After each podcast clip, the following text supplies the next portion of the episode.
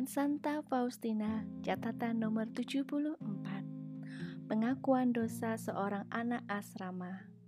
Pada suatu hari, aku merasa terdorong oleh suatu kuasa supaya aku mengusahakan pesta kerahiman dan supaya gambar Yesus yang Maha Rahim dilukis. Hatiku sangat gelisah. Sesuatu sedang bergejolak dalam diriku, tetapi aku takut diperdayakan. Keraguan-raguan ini lebih disebabkan oleh unsur-unsur dari luar, sebab di dalam lubuk jiwaku sendiri aku merasa bahwa Tuhanlah yang meresapi diriku. Imam yang mendengarkan pengakuan dosaku waktu itu mengatakan bahwa sering kali orang mengalami ilusi-ilusi, dan aku merasa bahwa ia agak takut mendengarkan pengakuanku. Aku sungguh merasa tersiksa Menyadari bahwa sangat sedikitlah pertolongan yang kudapatkan dari manusia, aku berpaling sepenuhnya kepada Yesus, guru yang terbaik di antara semua guru. Pada waktu itu aku dipenuhi dengan keraguan-raguan.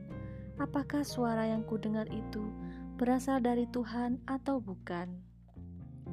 Maka aku mulai berbicara kepada Yesus dalam hati tanpa mengucapkan satu kata pun.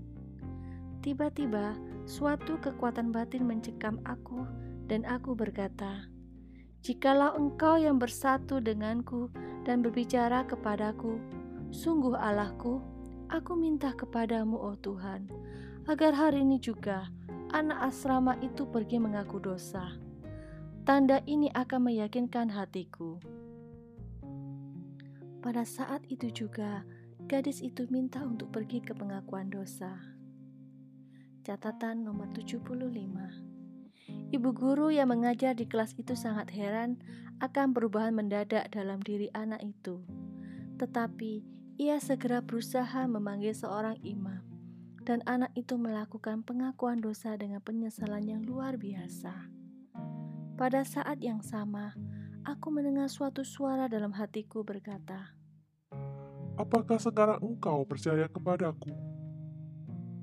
Dan sekali lagi suatu kekuatan yang aneh menyusup ke dalam jiwaku, menguatkan dan meyakinkan aku sedemikian rupa, sehingga aku sendiri sangat heran bahwa aku membiarkan diriku menjadi ragu-ragu, meskipun hanya untuk sesaat.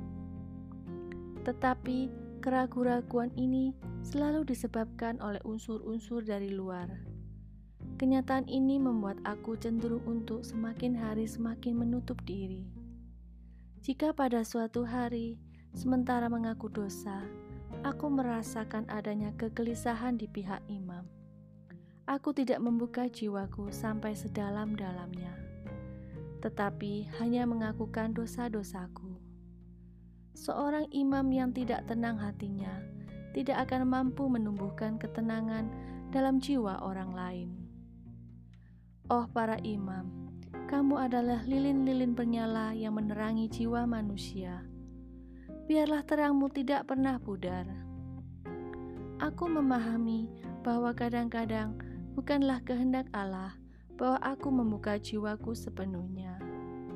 Tetapi kemudian Allah sungguh memberiku rahmat keterbukaan ini. Catatan harian nomor 76 Oh Yesusku, Arahkanlah budiku, milikilah seluruh diriku. Rengkulah aku di dalam lubuk hatimu, dan lindungilah aku terhadap serangan-serangan musuh. Hanya engkaulah harapanku. Berbicaralah lewat mulutku, apabila aku akan di tengah orang berkuasa dan terbelajar. Aku yang hina dina ini, supaya mereka tahu bahwa karya ini adalah karyamu dan bahwa karya ini datang daripadamu.